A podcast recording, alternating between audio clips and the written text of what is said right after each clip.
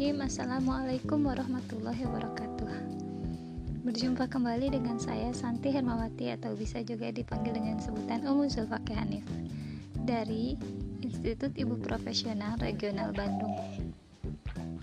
Pada kesempatan kali ini saya ingin menceritakan tentang persiapan-persiapan yang akan saya lakukan dan perbekalan-perbekalan apa saja yang harus saya persiapkan dalam mengarungi Samudra Amarta menuju Pulau Cahaya.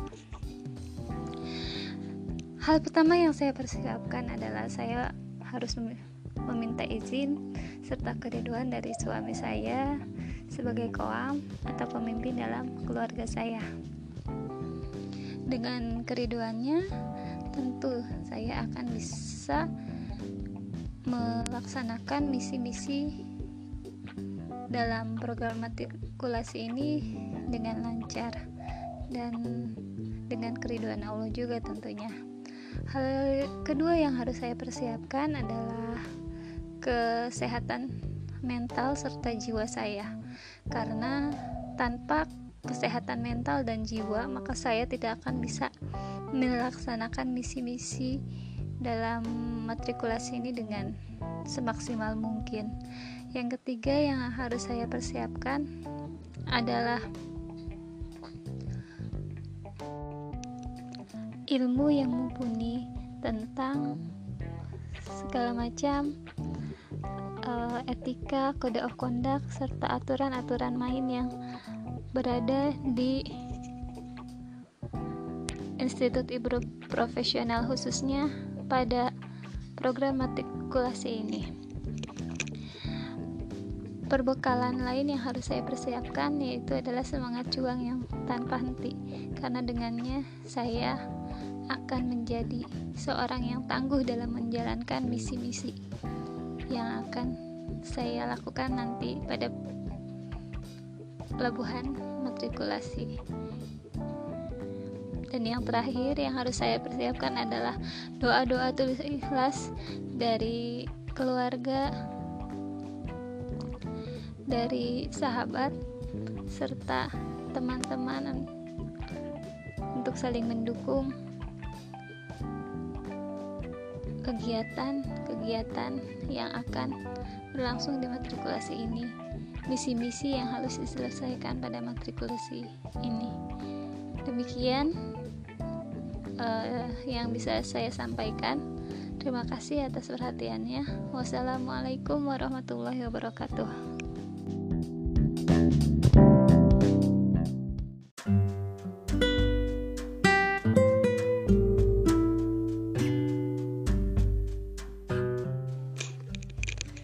Bismillahirrahmanirrahim Assalamualaikum warahmatullahi wabarakatuh Berjumpa kembali dengan saya Santi Hermawati dari Institut Profesional Bandung. Kali ini saya akan membentangkan layar dan memilih perahu yang akan saya naiki untuk mencapai tujuan saya menuju Pulau Cahaya. Pada kesempatan ini saya akan menjabarkan tentang hal-hal yang saya sukai dalam kegiatan kehidupan sehari-hari saya dan juga mimpi-mimpi saya tentang lima tahun ke depan, cara mencapainya, dan apa langkah-langkah yang harus saya lakukan selama lima tahun ke depan itu. Dimulai dari kegiatan keseharian, saya biasanya pada pagi hari saya menyiapkan hari dengan membuat jadwal harian membawa jurnal syukur dan juga afirmasi selama saya setelah bangun tidur. Selain itu saya juga menyiapkan sarapan untuk keluarga saya dan juga pada pagi hari saya menemani anak-anak saya belajar Selain itu, ketika siang harinya saya menjalankan peran saya sebagai seorang ibu rumah tangga bersama anak-anak mengerjakan secara bersama-sama kegiatan domestik melatih anak-anak untuk saling bisa membantu pekerjaan rumah. Selain itu pada siang hari saya juga mengecek um, media sosial yang saya miliki di mana ada beberapa grup yang saya diamanahi sebagai adminnya. Dan juga saya ngecek beberapa komunitas-komunitas yang saya ikuti. Berinteraksi dengan teman-teman di komunitas tersebut. Pada malam hari saya biasanya memberikan menemani gitu menemani anak-anak saya um, bertadarus atau mujarojaah Al-Quran. Selain itu saya melis kembali deadline-deadline yang saya miliki. Saya menulis atau membaca buku yang saya targetkan untuk saya selesaikan. Selain itu targetan selama lima tahun ke depan saya ingin menjadi sesosok pribadi yang lebih baik lagi yang lebih solehah lagi yang lebih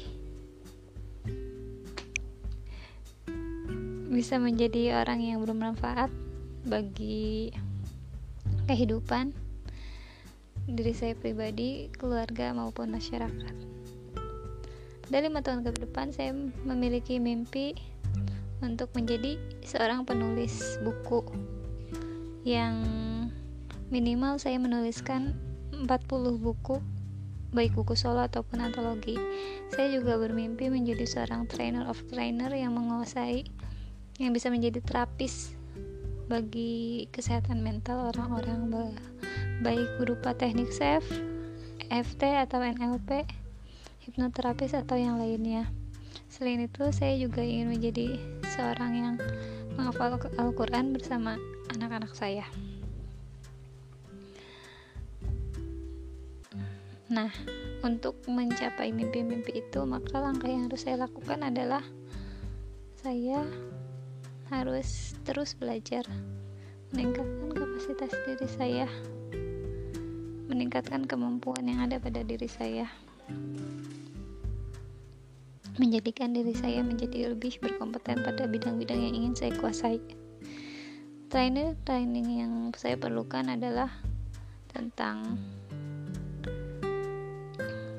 training tentang kesehatan mental, training-training tentang hafalan Al-Quran yang saya pilih berupa metode host atau yang lainnya.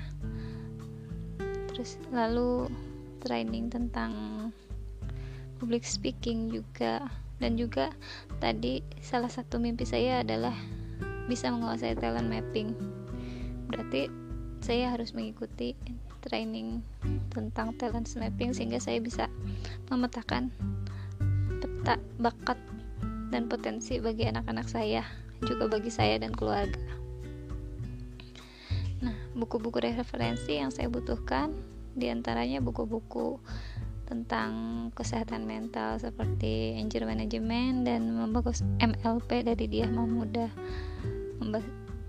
berdamai dengan masa lalu dan banyak sekali buku-buku tentang psikologi yang ada hubungannya dengan kesehatan mental dan juga buku-buku tentang pengalaman-pengalaman orang-orang dengan disabilitas mental dan lain-lainnya. Selain itu, buku tentang talent mapping tentang bagaimana cara memetakan bakat serta potensi yang dimiliki.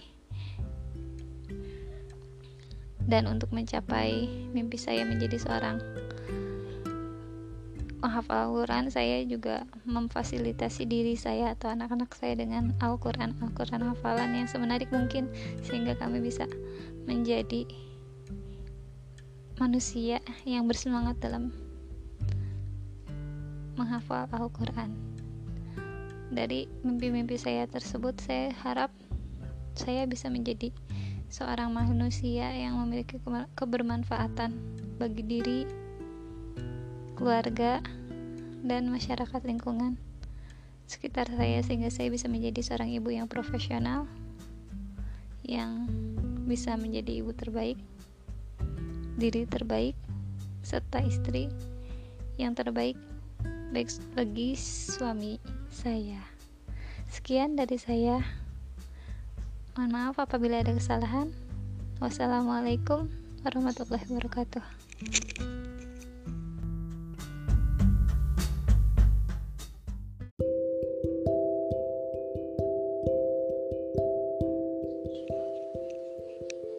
Assalamualaikum warahmatullahi wabarakatuh.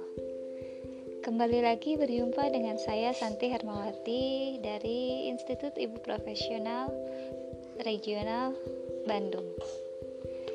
Kali ini saya akan mengerjakan misi keempat, yaitu misi yang sangat istimewa sekali tentang mimpi, mimpi yang akan saya capai terkait dengan misi sebelumnya. Pada kesempatan sebelumnya, saya menyampaikan bahwa salah satu mimpi yang saya miliki adalah saya ingin menjadi seorang terapis, terapis bagi kesehatan diri saya sendiri dan kesehatan jiwa orang lain khususnya dalam segi kesehatan jiwa. Meski terapis ini bisa digunakan untuk metode-metode yang lain, tapi saya mengkhususkan untuk kesehatan jiwa dan mental seseorang. Salah satu hal yang harus saya lakukan adalah yang pertama kali saya harus menyadarkan teman-teman saya untuk lebih aware terhadap kesehatan mentalnya sehingga dengan adanya kesadaran untuk menjaga kesehatan mentalnya, mereka menjadi seseorang yang bisa memiliki kesehatan mental yang stabil dan tidak berada pada kesehatan mental yang buruk. Hal pertama yang harus saya lakukan adalah saya harus belajar keluar dulu dari zona mental korban. Dari zona mental korban, saya menghealing diri saya melalui berbagai treatment sehingga saya bisa masuk ke dalam zona belajar. Saya belajar menjadi diri saya yang memiliki kesehatan mental yang stabil sehingga jiwa saya bisa menjadi jiwa yang bertumbuh dengan bertumbuh lama-kelamaan saya akan menjadi seseorang yang bisa bersyukur. Dan rasa syukur itu menjadikan jiwa saya menjadi seseorang yang bisa mengoptimalkan seluruh potensi yang saya miliki untuk dioptimalkan dan dimanfaatkan pada diri pribadi, masyarakat di sekitar tempat tinggal saya dan juga masyarakat sekitar dalam komunitas yang saya ikuti. Salah satu cara yang akan saya lakukan adalah saya akan berbagi tentang edukasi kesehatan mental bagi eh, lingkungan sekitar. Selain itu, saya juga akan berbagi cara-cara treatment healing diri, bagaimana cara untuk menjaga kesehatan mental agar jiwa jiwa kami tetap berada di dalam posisi stabil. Saat kami berada dalam fase yang buruk, kami bisa mengendalikan jiwa kami sehingga kami tidak terlalu jatuh terlalu dalam dalam fase yang buruk itu. Ataupun saat kami berada dalam fase semangat yang berlebih atau fase manik, kami bisa menjadi seorang yang bisa mengendalikan diri kami sehingga kami tidak terlalu berlebihan dalam bersikap dan bertindak. Nah, seandainya hal tersebut telah saya capai, saya bisa menjadi seorang terapis yang bisa melakukan healing pada diri saya pribadi, pada diri teman-teman saya di komunitas, pada teman-teman saya yang lain di sekitar tempat tinggal saya, maka saya juga akan mencoba mengajarkan keterampilan yang saya miliki tersebut kepada teman-teman saya sehingga bukan hanya saya yang bisa menterapi mereka tetapi juga mereka bisa menterapi diri mereka sendiri. Dengan demikian maka kami bisa mencapai kestabilan mood bisa saling support bisa saling menjaga dan bisa saling menyemangati dalam episode-episode kehidupan yang kami lalui episode-episode mood yang kami lewati. Dengan demikian, maka kestabilan jiwa kami bisa terjaga. Tingkat resiko ketika mood kami sedang berada di dalam nilai yang sangat jatuh terpuruk bisa menjadi stabil kembali, bisa saling menjaga agar tidak ada hal-hal yang tidak diinginkan lagi kembali hadir pada kami dalam komunitas. Saya berharap diri saya bisa menjadi seseorang yang bermanfaat bagi diri pribadi dan teman-teman di komunitas kami. Sehingga Indonesia bisa memiliki masyarakat yang memiliki kesadaran mental yang tinggi, masyarakat yang bisa memiliki stabilitas mental dan kepedulian terhadap kesehatan mental jiwanya masing-masing. Demikian uraian misi 4 yang bisa saya sampaikan. Semoga segala mimpi yang saya inginkan bisa pelan-pelan dapat saya wujudkan. Bisa perlahan-lahan saya capai dengan kemampuan, tekad, dan harapan untuk bisa bermanfaat bagi orang lain, untuk berbagi bersama, belajar, dan bertumbuh. Terima kasih atas segala perhatiannya. Wassalamualaikum warahmatullahi wabarakatuh.